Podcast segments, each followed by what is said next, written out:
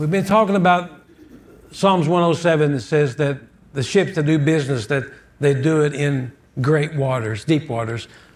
And for the last two months, we've been talking about the, the deeper the waters, the bigger the ship is going to be required. So we started with workmanship, poema, then we went to fellowship, then we went to discipleship, and two weeks ago we talked about stewardship. And that's back to just you and God. And a steward, by definition, is someone that was responsible not only for the house and the house employees, but a true steward was responsible for the house employer. He was the closest the king had in his life, outside of his wife, outside of his generals, outside of his cabinet. The steward was the first man that the king would see when he got up in the morning, and the steward was the last man that the king would see at night. When you begin to understand that this is way past fellowship and we're glad we're here, and you understand that it's way past workmanship, poema, the expression of God, I'm glad for salvation. And when we get past discipleship, can we all get along? And the answer is no, we cannot. It all comes down to the bottom line is stewardship, is finding this place where you and God are intimate and He can say some things and whisper some things to you that He doesn't whisper to anybody else, as Jesus validated. He said, The prophets of old would love to hear what you just heard. So, about two weeks ago, I, I, I began this process about divided waters. And divided waters, we broke it down in three categories. Number one, when the Ark of the Covenant through Joshua hit the waters because it carried the Word of God, the waters parted. But by the time it got to Elijah, the Word of God was so embedded into the mantle that when he struck Jordan River, the waters parted. And when Jesus was baptized, which was the actual living Word, when he hit the waters, the waters parted. And the idea we, we explained to you last night, last night, wasn't last night, last week. So, what was the importance of the scripture says when they crossed over, it was on dry ground. And here is the answer because dry ground is a miracle within itself because from one point to the next, from crossing from one side to the next, you don't get bogged down. Some of you are spiritually stuck. You've been stuck for 30 years. I told somebody at the ball game that I have a special gift. I do. I got a gift. You know what it is? Making people mad. I do. Sitting in this church yesterday, I've, I've made them mad. I just make you mad. But I want you to think. Two types of people in the world stinkers and thinkers.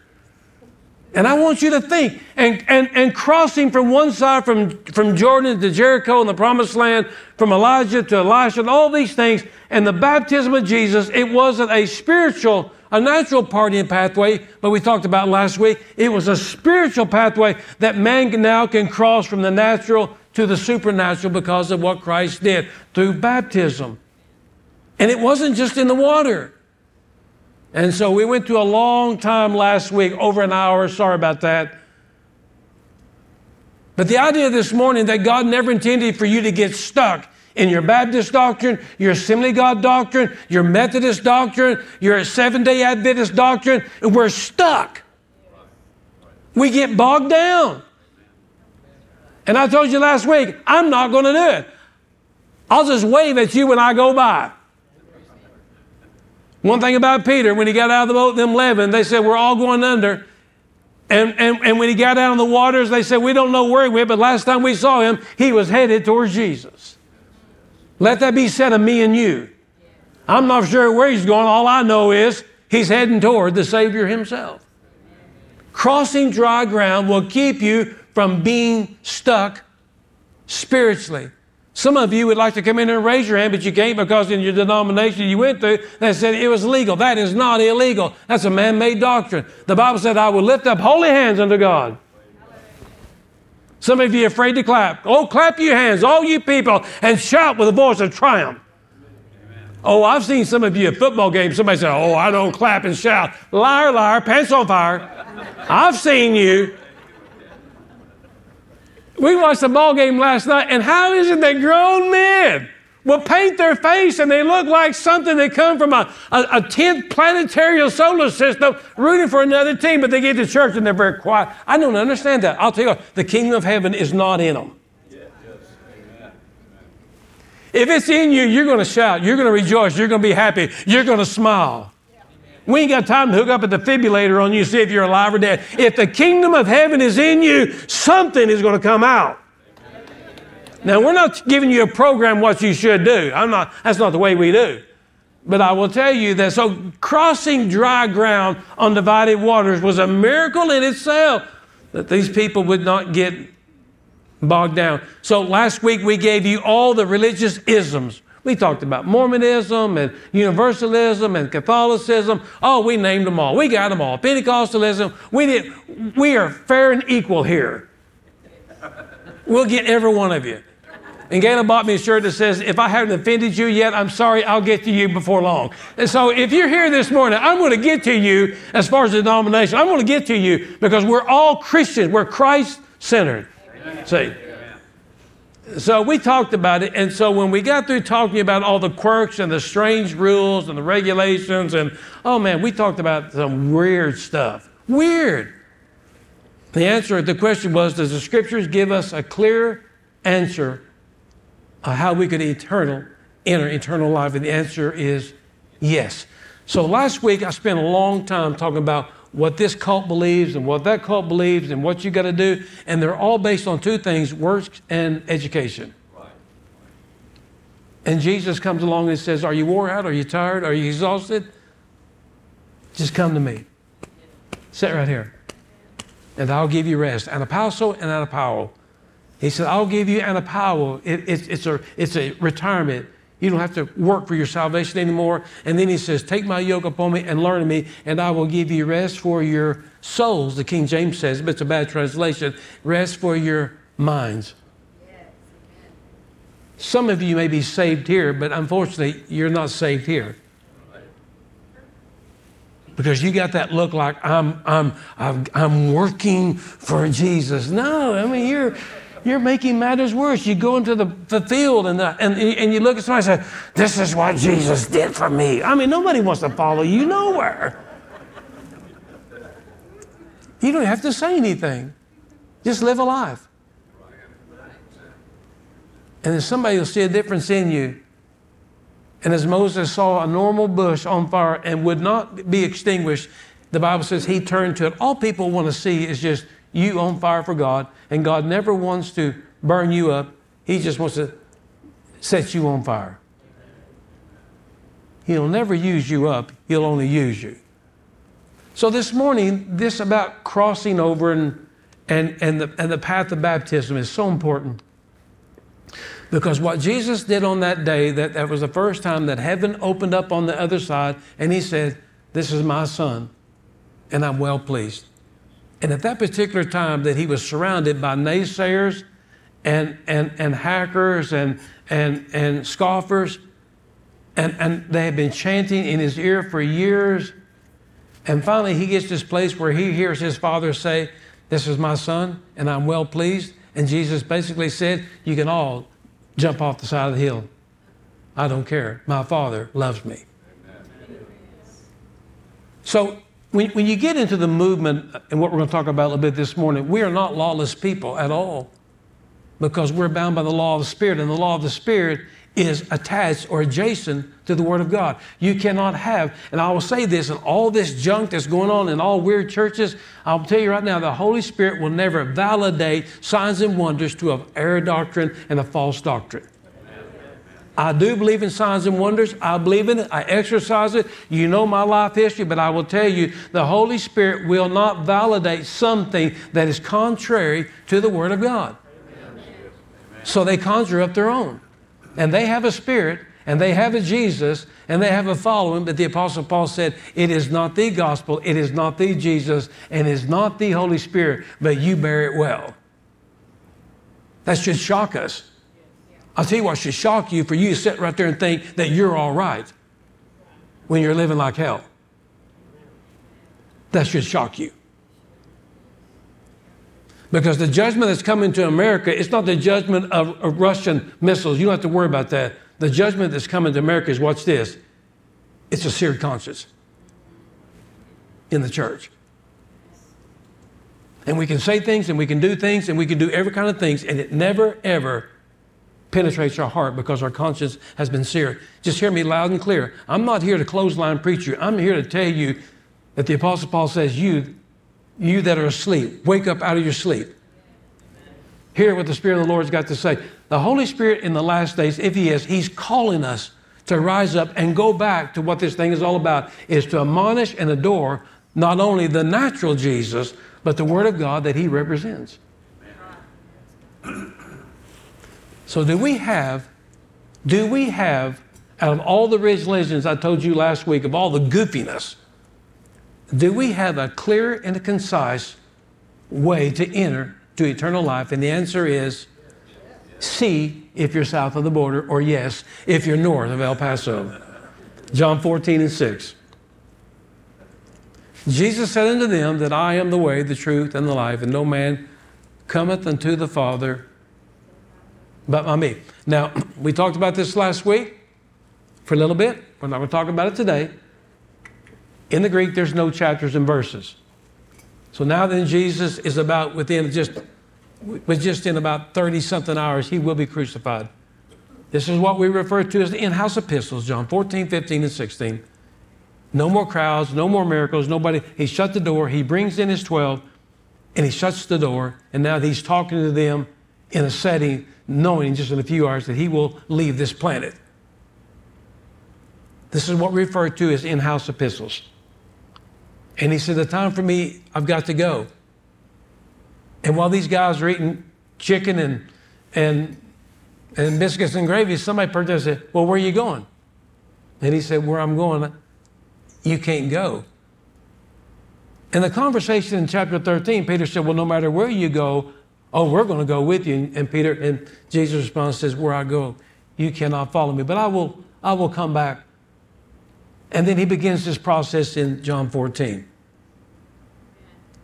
And so he says that I am the way, and I am the truth and the light, and no one come to the Father but by me. And the question we left you last week is this: in all the religions will tell you there are many ways to God, and it's a lie. And if you believe that, I hope I make you so mad that you just stomp out of here. Or you stomp to the front and repent. Jesus is not a way, Jesus is the way. Now, this morning, we talked about this last week about other religions had a way, they said to the Father. Oh, has some weird stuff going on. Weird. Just weird, spooky, all kinds of stuff. But we have to, we have to come to this result. Are they all right? And, and I cannot be so narrow minded to think that Jesus is the only way. And the answer is yes, because the Bible says narrow is the way. And so somebody asked me one time, how, how narrow is the way? And I opened up the Bible and I said, that's how narrow the way is. And anything that's going around the scriptures is the broad gate, and many goes and leads to destruction. If you want to know how narrow the gate is and how straight is the way, just take your Bible and open it up, and that is the boundaries of the entrance to the kingdom of God. Amen. Am I that narrow minded? Yes. I have a license to preach, and I think I'm going to use it today. How's that? So when Jesus said, I am the way, the truth, and the life, there are seven sayings that he refers to the word I am. So, this morning, you may believe something, but it's more important to me for you to understand what you believe, not just how you believed it. You may believe that Jesus is the only way. Anybody beside me believes that? Amen. If you don't, you're going to hell. Jesus is the only way. Amen. But can we back that up? And I don't mean this, and some of you are going, yeah, we can back it up. Well, then back it up. Let's have it. I mean, we're in agreement, but, but let's say you go into the world and you say Jesus is the only way, and they go, well, back it up. Well, the Bible says it. I'm with you. Where does it say it? Well, it's in there. I understand that, but where is it? How do we know that? It's, it's important for you to know what it says. So there are seven, when he says, I am the way, I am the truth, and I'm the life, there are seven statements that made by Jesus. In the Old Testament, the name of the name of God that reveals to Moses in Exodus 3:14, he says, I am who I am. So Moses, as you know this story, that he's raised in the house of Pharaoh, certain things happen, and he gives him the left foot of fellowship, and for 40 years he's out running around in the Midian desert. And now God has prepared him another 40 years, and he said, Now then, I want you to go back, and I want you to tell Pharaoh at an 80 year old man. Anybody here 80 years old? See, Moses just got started. So at 80 years old, he said, You go back and tell Pharaoh, let the people go. And he said, I'm going to tell you right now, he was my stepfather, and I was his general in his army, and he's not going to let him go.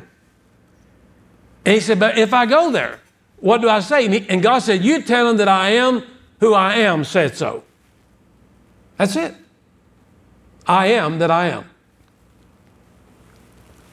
In Judaism, when you hear the word I am, without dispute, it's unquestionably the name is God. When you, in, in Judaism, when you hear the I am,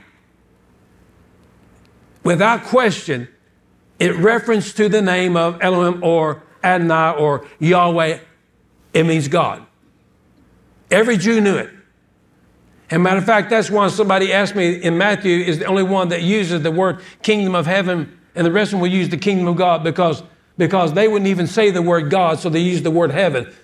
And, and Dake's Bible got it all messed up. Dake's Bible written a lot of people. Scofield written a lot of people because they attached their commentaries to certain things. And I'm just telling you straight up, when you attach your commentary to Scripture, you liken that as Scripture. And there's no big, there's no big mystery here. The Jews wouldn't even say the word God, so Matthew uses the word heaven. Now, the Greeks and, and, and the rest of them would say the word God, but not a Jew. They wouldn't even mention the word God, Yahweh. So he, he inserts in Matthew only is used the word heaven and never God. Maybe one time in passing to a different, to a different bunch. So if you don't know the difference, there is no difference. The Jews were so superstitious they would not say the word God. So he inserts because Matthew's written to the Jews. Mark's written to the Gentiles. Luke's written to the Greeks. So he uses the word for heaven instead of God because he couldn't say the word God because the Jews would plug up their ears and run the other direction. So when, you, when they heard the word I am without any question, the Jews knew that it referred to God. And by Jesus saying in John 14 and 6, I am, he was identifying himself as God. So, because you're good students of the Bible, I'm going to list you the seven sayings that Jesus says about himself as I am. Number one, I am the bread of life.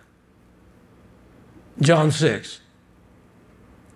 I talked about this last week about they all followed him. They followed him for loaves and fishes. He was spitting out loaves and fishes like an ATM that went broke and spitting money everywhere until he finally gets to the point. And 57 says this Oh, by the way, if my father never called you, you can never follow me. And they all left.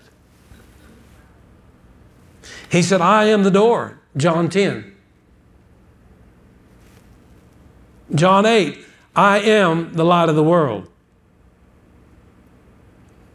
John 10 11, I am the good shepherd. John 11, I am the resurrection and the life. John 15, I am the true vine. And John 14 and 6, I am the way, the truth, and the light. In the Greek language, when you see the word I am, it always has reference to I myself, me alone, or only I am. So by the time the Greeks got a hold of this, when you saw the word I am, it has reference to in the Greek lexicon, if myself alone, myself alone, and only I am. So if you don't know this, the Old Testament for God is self existing one. God does not need us, we need Him. God was in pretty good shape before we come along.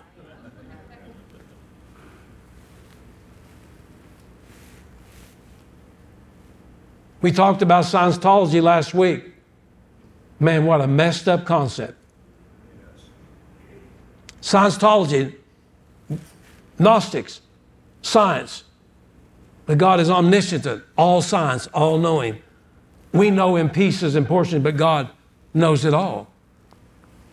So, by this this morning, that you understand that Jesus, by saying, I am, and, and probably in the next few weeks when I get back, we'll talk about all six of them. Why he referenced himself to the God of the being the bread, the God of the resurrection of life, God of the true vine. He, when he says, I am the way, the truth, and life, every Jew heard this and something sparked in between the left ear and the right ear. He is likening himself to God. He is claiming deity to God.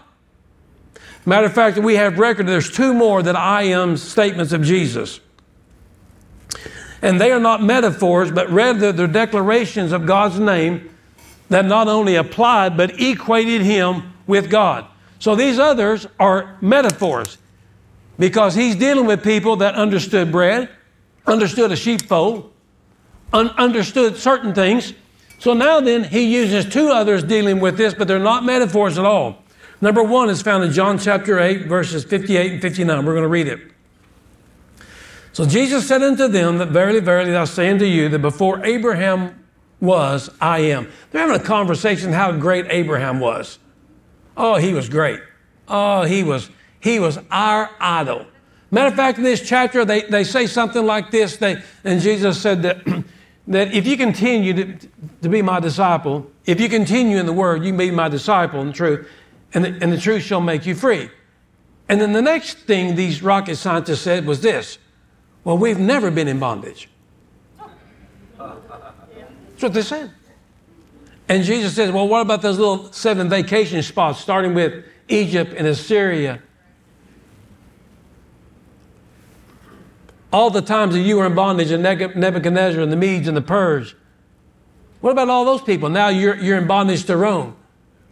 Isn't amazing how, how you can people can come to church and say, "Oh, we're free. I'm free. I'm free in Christ," and you're as bound up as the guy in a straitjacket down nut house, in the nicest way.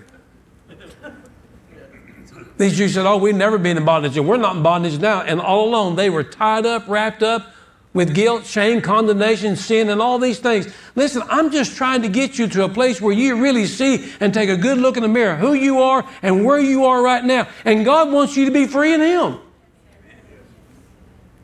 But denial is not the answer. So he said, Before Abraham was, I got news for you. Before Abraham was, I, what's this? I am. So let me put this in English for some of you that don't get it. He said, I was God when Abraham was on planet Earth. I was the guy that was speaking to Abraham. I was the God that had called him from the Ur of the Chaldees. I was there when Abraham left his home at a tender age of 75. At 75, his father said, It's time for you to leave.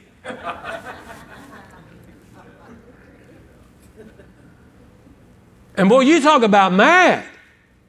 He said, he said, Abraham was this great patriarch. Jesus said, I know. And while he was a boy, and while he was on the backside of nowhere, I am. I was God while he was walking around.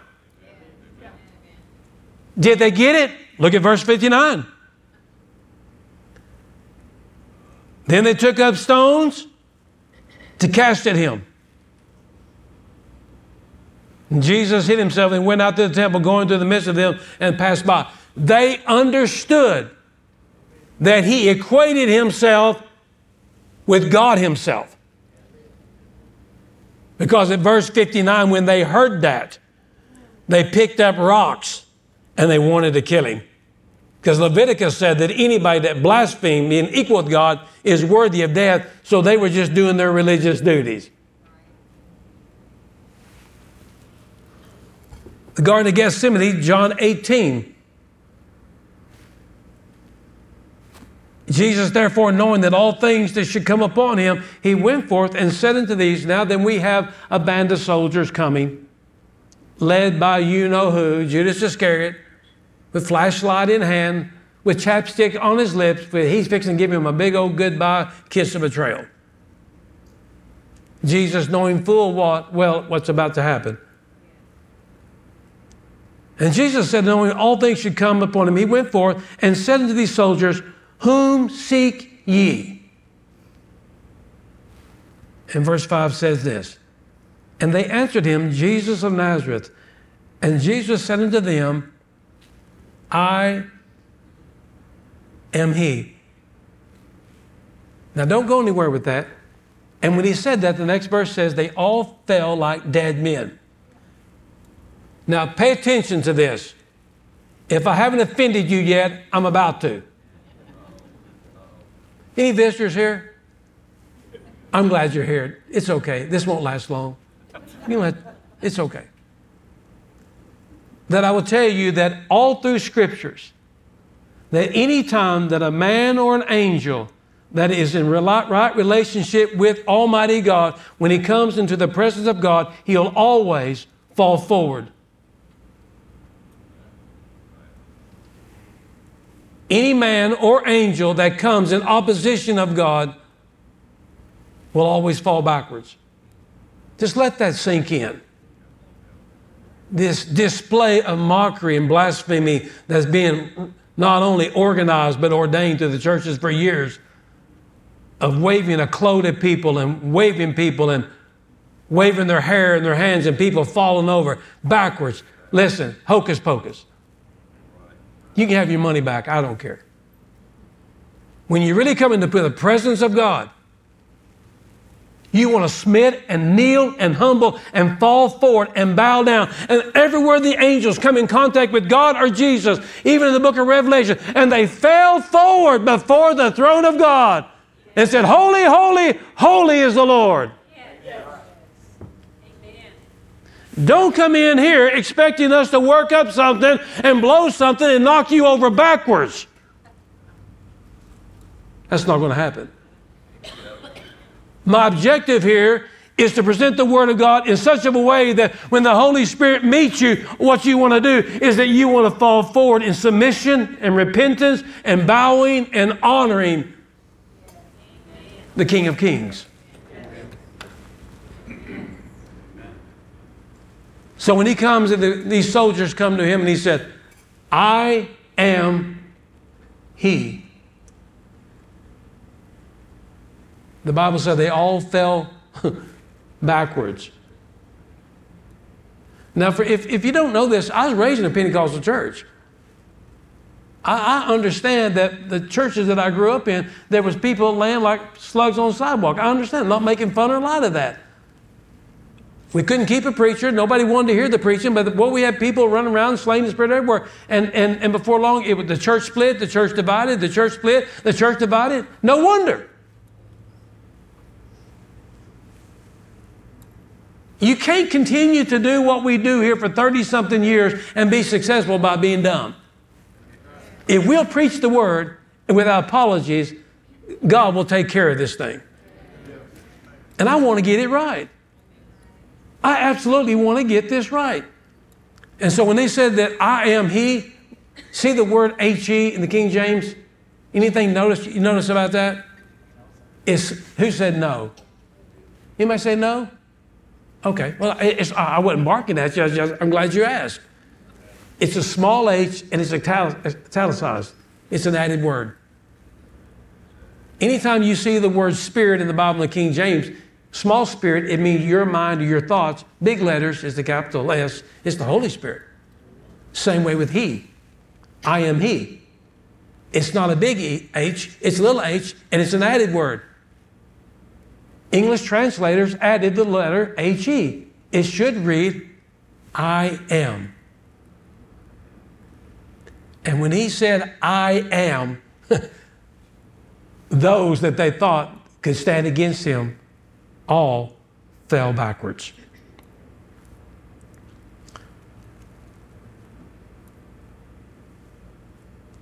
It's kind of funny that not only they understand that him equating himself with God, but there are six times in the Bible where Jesus says this. It's all in Matthew chapter 5. Moses and the law says this 14 times, excuse me, 14 times. Moses and the law says this, but I say. 14 times. Now, look at me. I'm not mad. I'm, I'm, I'm, trying, I'm, trying to, I'm, I'm trying to teach you responsible Christianity. Jesus comes along with people that are not stupid, they're not ignorant, they're the leaders of the church, they're the referees of the temple, they know the law inside and out, they know the first five books by, by memory.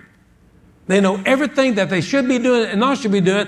And here comes our Lord, and He said, the very first rattle out of the box. I mean, I mean, the first thing, Matthew chapter 5, He says, the law says this, and Moses says this in the law, but I say 14 times.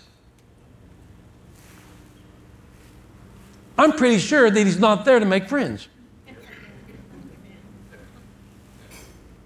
And somebody came after church, told me last Sunday, Will you quit running people off? I can't help it. I just can't help it. It's just in me.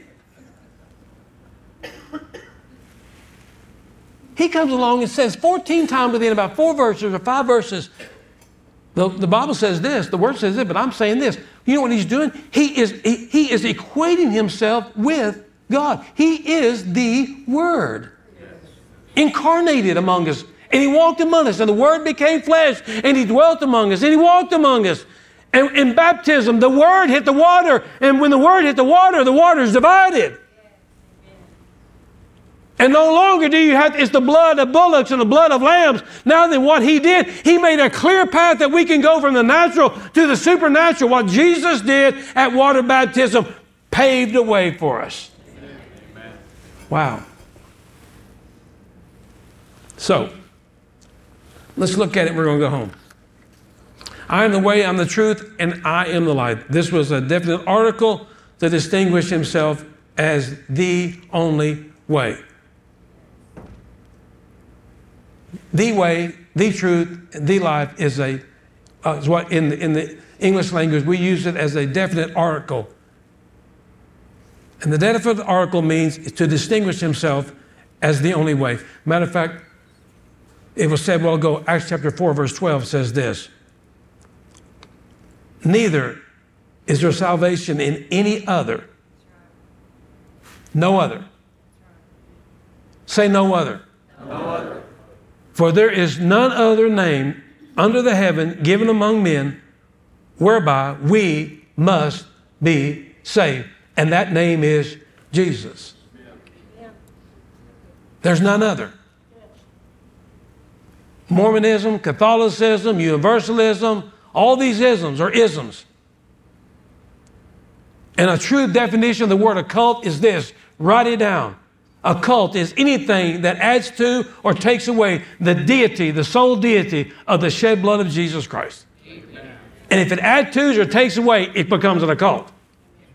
It's just Him alone. All that chaos. It's just Him alone. It's Christ crucified, Christ resurrected, and Christ living forever. And He's living with us. And so, by definition, the definite article means He is the only way, He is the only truth, and He is the only life. So, let's look at it and we'll go home. The word ways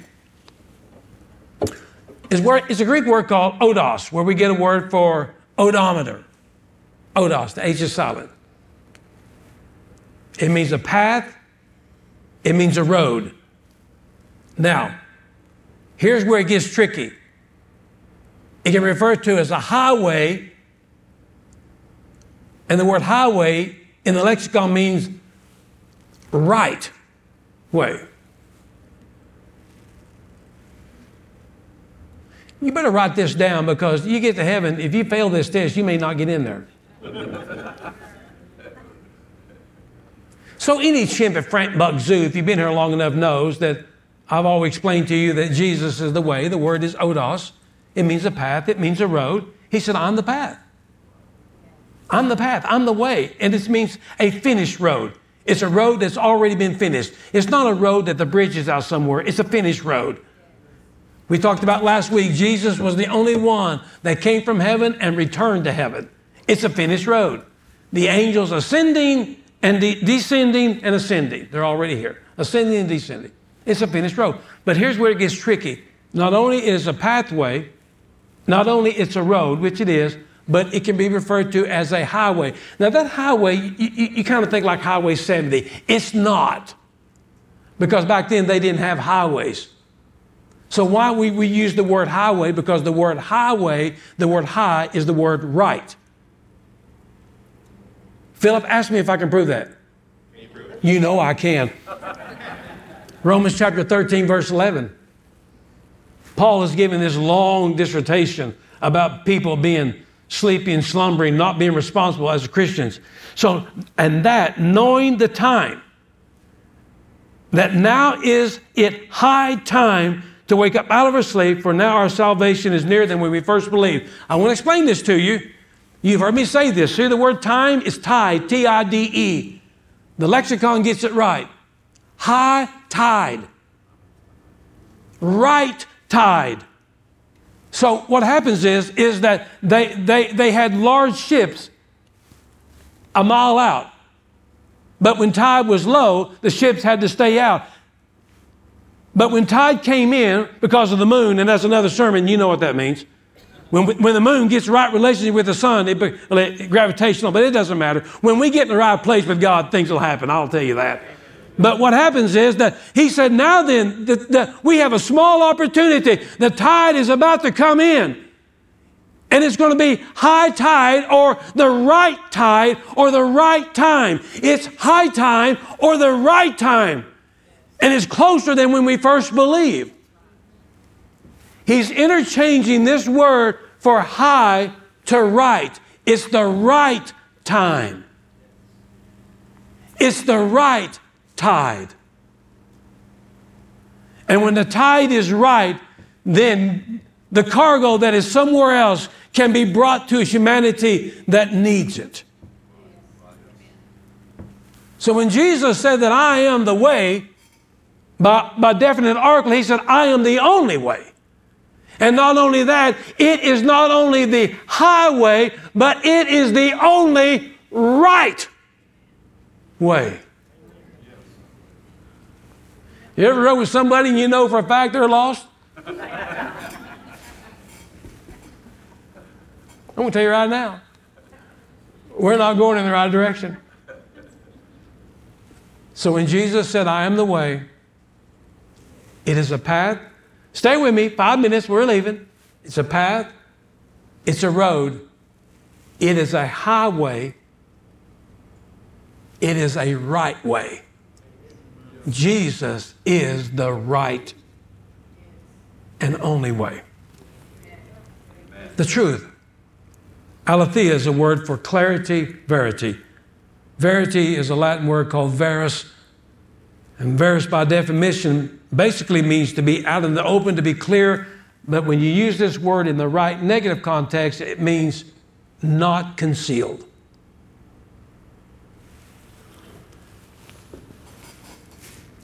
Remember, I told you a while ago, Jesus, if you own a King James Bible, this is what he says Verily, verily, verily, verily, verily, verily. 14 times, verily, verily. You know what that means? Truthfully, truthfully. So if you have a King James, you'll say, Verily, verily. So I want to explain something to you. You know what he's saying? Veros, veros. I'm not trying to hide anything from you. Here's the truth. I'm trying to make it clear to you about what's being said here.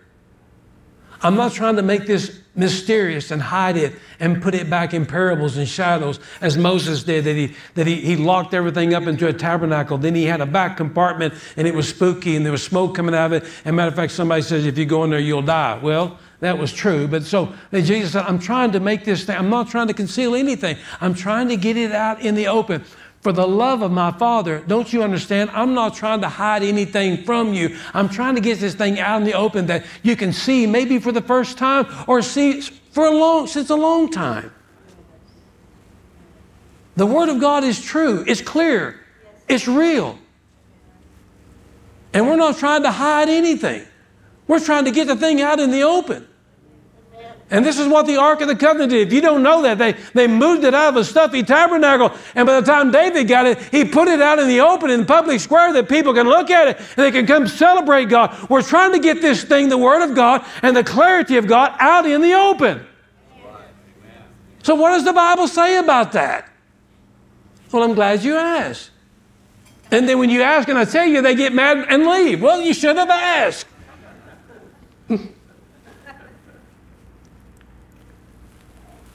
Jesus said, I'm not trying to conceal anything. I'm trying to get it out into the light so you can look at it. Man. And lastly, this morning, he said, I am alive, Zoe, fully alive. The Greek says, the quick, uh, to expose a, a live nerve.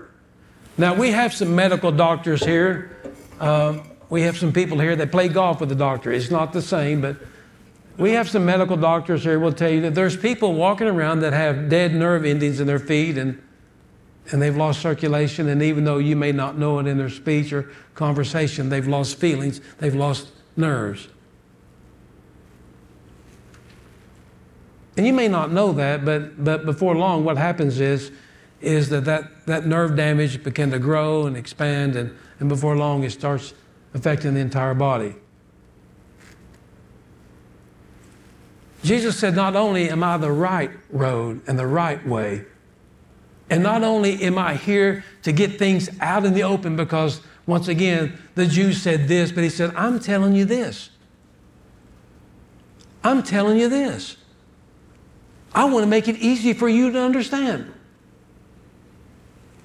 But I'm live. It's to hit a live nerve. It's to hit a quick in a fingernail. I, I tell this all the time, but for your vision, I went to a dentist one time. Oh, he's hot shot. I was his first patient, I think. Had a bad tooth. It's bad. It's bad. And I, have had more tooth problems you can imagine.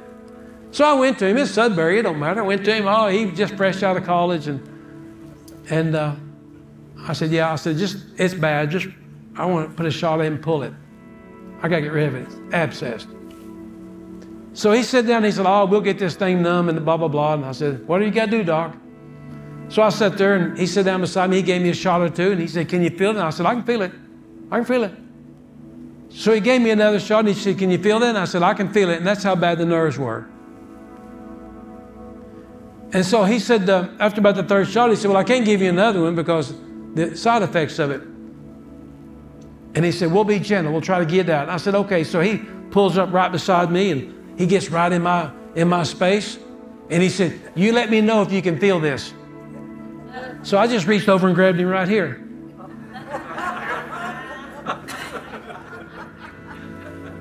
And I said, You'll be first to know. and he backs up, he told that nurse, he said, Give him some gas, just give him something.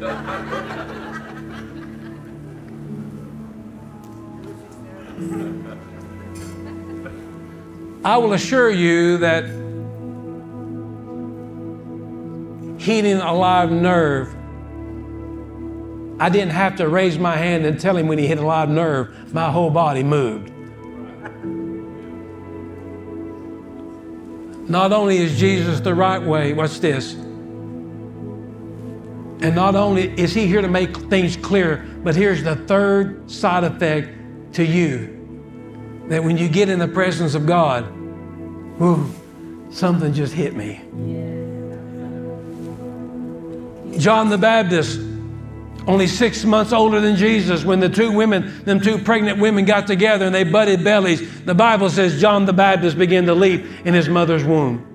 He got in the presence of Christ Himself, and it was like a live nerve hitting him. You cannot, if you only know Jesus as the right way, and if you have clarity of the gospels of His Word, then every time you get in the presence of Him, whether it be in a church setting or in the fellowship of another believer, something, a live nerve hits you. You can't help it. And if you don't feel it, then someone has medicated you. They have sedated you. And I'm going to tell you right now here's some advice. If you go get a teeth pulled, let them sedate you. But when it comes to worshiping Christ, don't let anybody sedate you. Romans chapter 8, verse 11. But if the Spirit of Him that raised up Jesus from the dead, if He dwells in you, that He that raised up Christ from the dead shall also quicken, here it is, your mortal bodies by His Spirit that dwells in you. This is not when you die, this is while you're alive and well. So I like to preach long. It's okay. So I like to shout. He's quickening me. He's hit a live nerve. Some of you have been so sedated, I'll tell you, we could set a bomb off here and it wouldn't even affect you.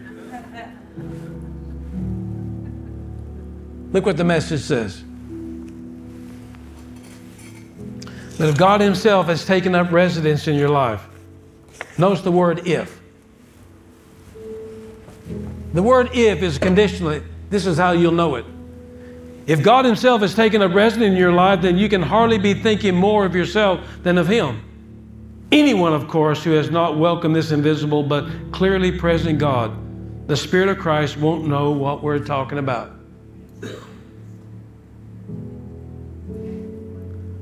But for you who welcome Him in, in whom He dwells, even though you still experience all the limitations of sin, you yourself experience life on God terms. And it stands to reason, doesn't it? That the alive and present God who raised Jesus from the dead moves into your life. He'll do the same thing in you as He did in Jesus, bringing you alive to Himself.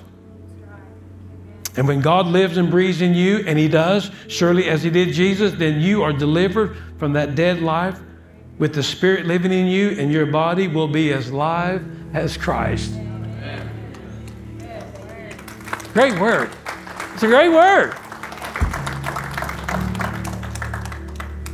So I'm going to tell you right now, I don't, I don't need anybody to pump me up. I don't need my say, boy, we can get together and get the music cranked up. We can really get something going. Listen, I don't need that. I have Him. He's alive. He lives in me. He is the way. He makes things clear to me. He hits every live nerve that I have when other people and my friends want to abandon me and forsake you and talk about you and trash you down and wants to kill in, in nervings in your life. He's come to restore everything that other people has tried to destroy in your life. And somebody said, Well, I can't love anymore because he hurt my feelings. I'm telling you, we're getting you past that. Not only can you love again, but you'll love more once we get him in you in a rightful way. Oh, He lives. And He lives in me. And He's alive in me. And He quickens my mortal body. And He's going to quicken your mortal body just as He did Christ. So here's it is Jesus is the only right way. Amen. Jesus makes things clear. Yes. yes. and Jesus makes us fully alive. Amen. Amen. Thank you. Father, this morning, thank you for not only the Spirit of God, but the Word of God. Thank you for the people of God that we house your Word, that we house your Spirit. And more than anything, in the last days, your Word says that perilous times will come. Antichristus. By definition, it means that we can't make a accurate decision of what's going on. And that's in the churches today. But we want to know you, first of all, that you are not only a way, you are the only way. And no man comes to the Father except through you.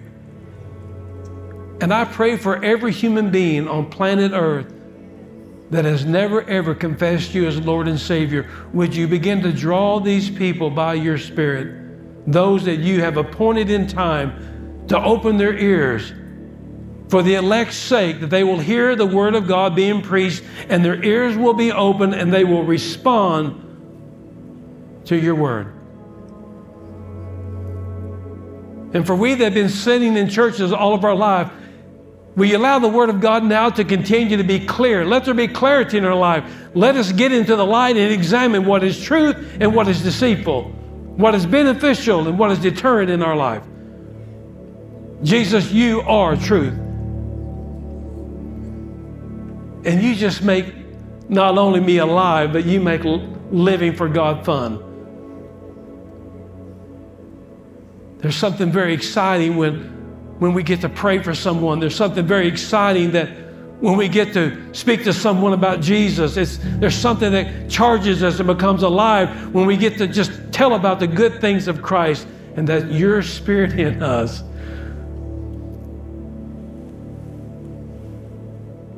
And for everyone in this place that has dead nerve endings, and for everyone in this place that's been abused and misused and thought their life was over. It's not. Give them fullness of life today. In Jesus' name. And all the people of God say, Amen. amen. If you believe that this morning, stand again, the Lord, a praise offering, huh? The Lord is worthy this morning. Turn about three people and give them a hug. Say, hey, I like you. Man, my goodness. At first, I didn't know.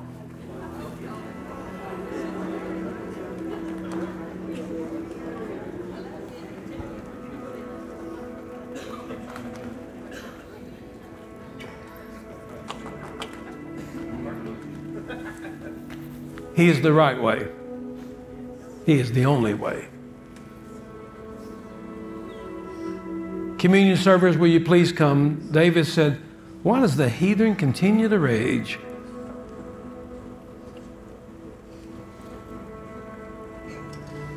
So, here this morning, I want to answer a question that you never ask. Quit taking the responsibility of the world on your shoulder. That never was yours to carry.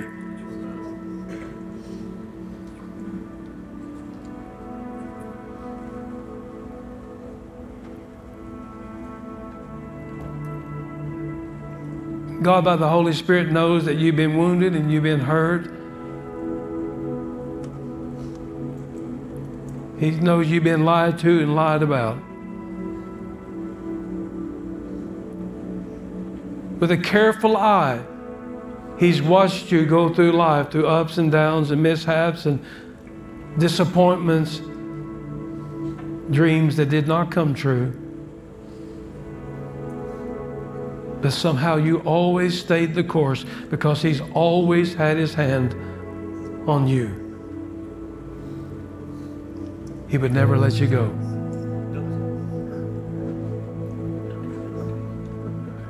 He would never let you stray so far that you would not respond to His grace.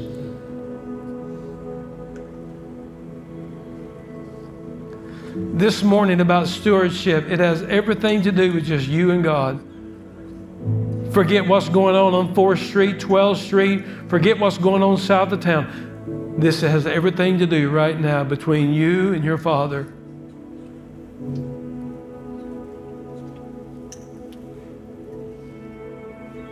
Just let Him love you for 20 seconds. Just let Him love you.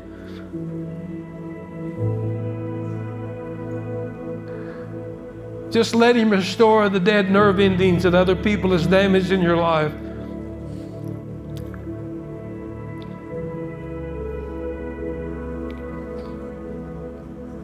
Inside your heart, just cry out and say, God, it's been a long time since I've been in church. And your name was mentioned to a song, and tears run off my face like rain because of the damage in my nerves by people and friends and family. But I, I want you to restore unto me the joy of my salvation this morning. And I'm asking your Holy Spirit to make it so obvious and evident in my life that every time the name of Jesus, Messiah, Yeshua, Adonai is even mentioned, there's something that quickens my mortal body.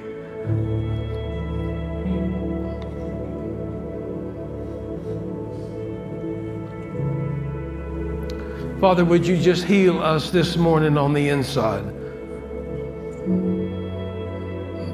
We are your sons and we are your daughters. Heal us. That night, the Lord sat down with his disciples, and just a few hours before the massacre would begin, he brings out two elements that's very common to the Jews the bread and the cup. It's a different setting now. It's a different language now. And once again, he said that for 1500 years that the law of Moses at the first Passover instructed you to do this, but now then I say to you that as manna came from the heavens and your fathers ate of it and they did hunger, but I am the bread of life that comes down from heaven, and if any man eat of me, he will never hunger again. And he took the cup and he said, The law of Moses said that this is the blood of the Lamb that was taken in the first Passover and placed in the shape of a cross. But now I say to you, that I am the Lamb of God that takes away the sins of the world, and my Father will take my blood in the shape of a cross for the forsaking of your sins. This morning we have the wonderful opportunity once again of remembering the last things that Christ gave instruction. It was through the cup and it was through the bread. And my prayer for you this morning, for whoever comes and receives Holy Communion, you're all invited. That dead endings in your nerves will be healed. The people that has wounded you and you've lost feelings in certain parts of your heart, that God would begin to quicken your mortal body. That you begin to love Him and love others like you've never known before. In Jesus' name, amen.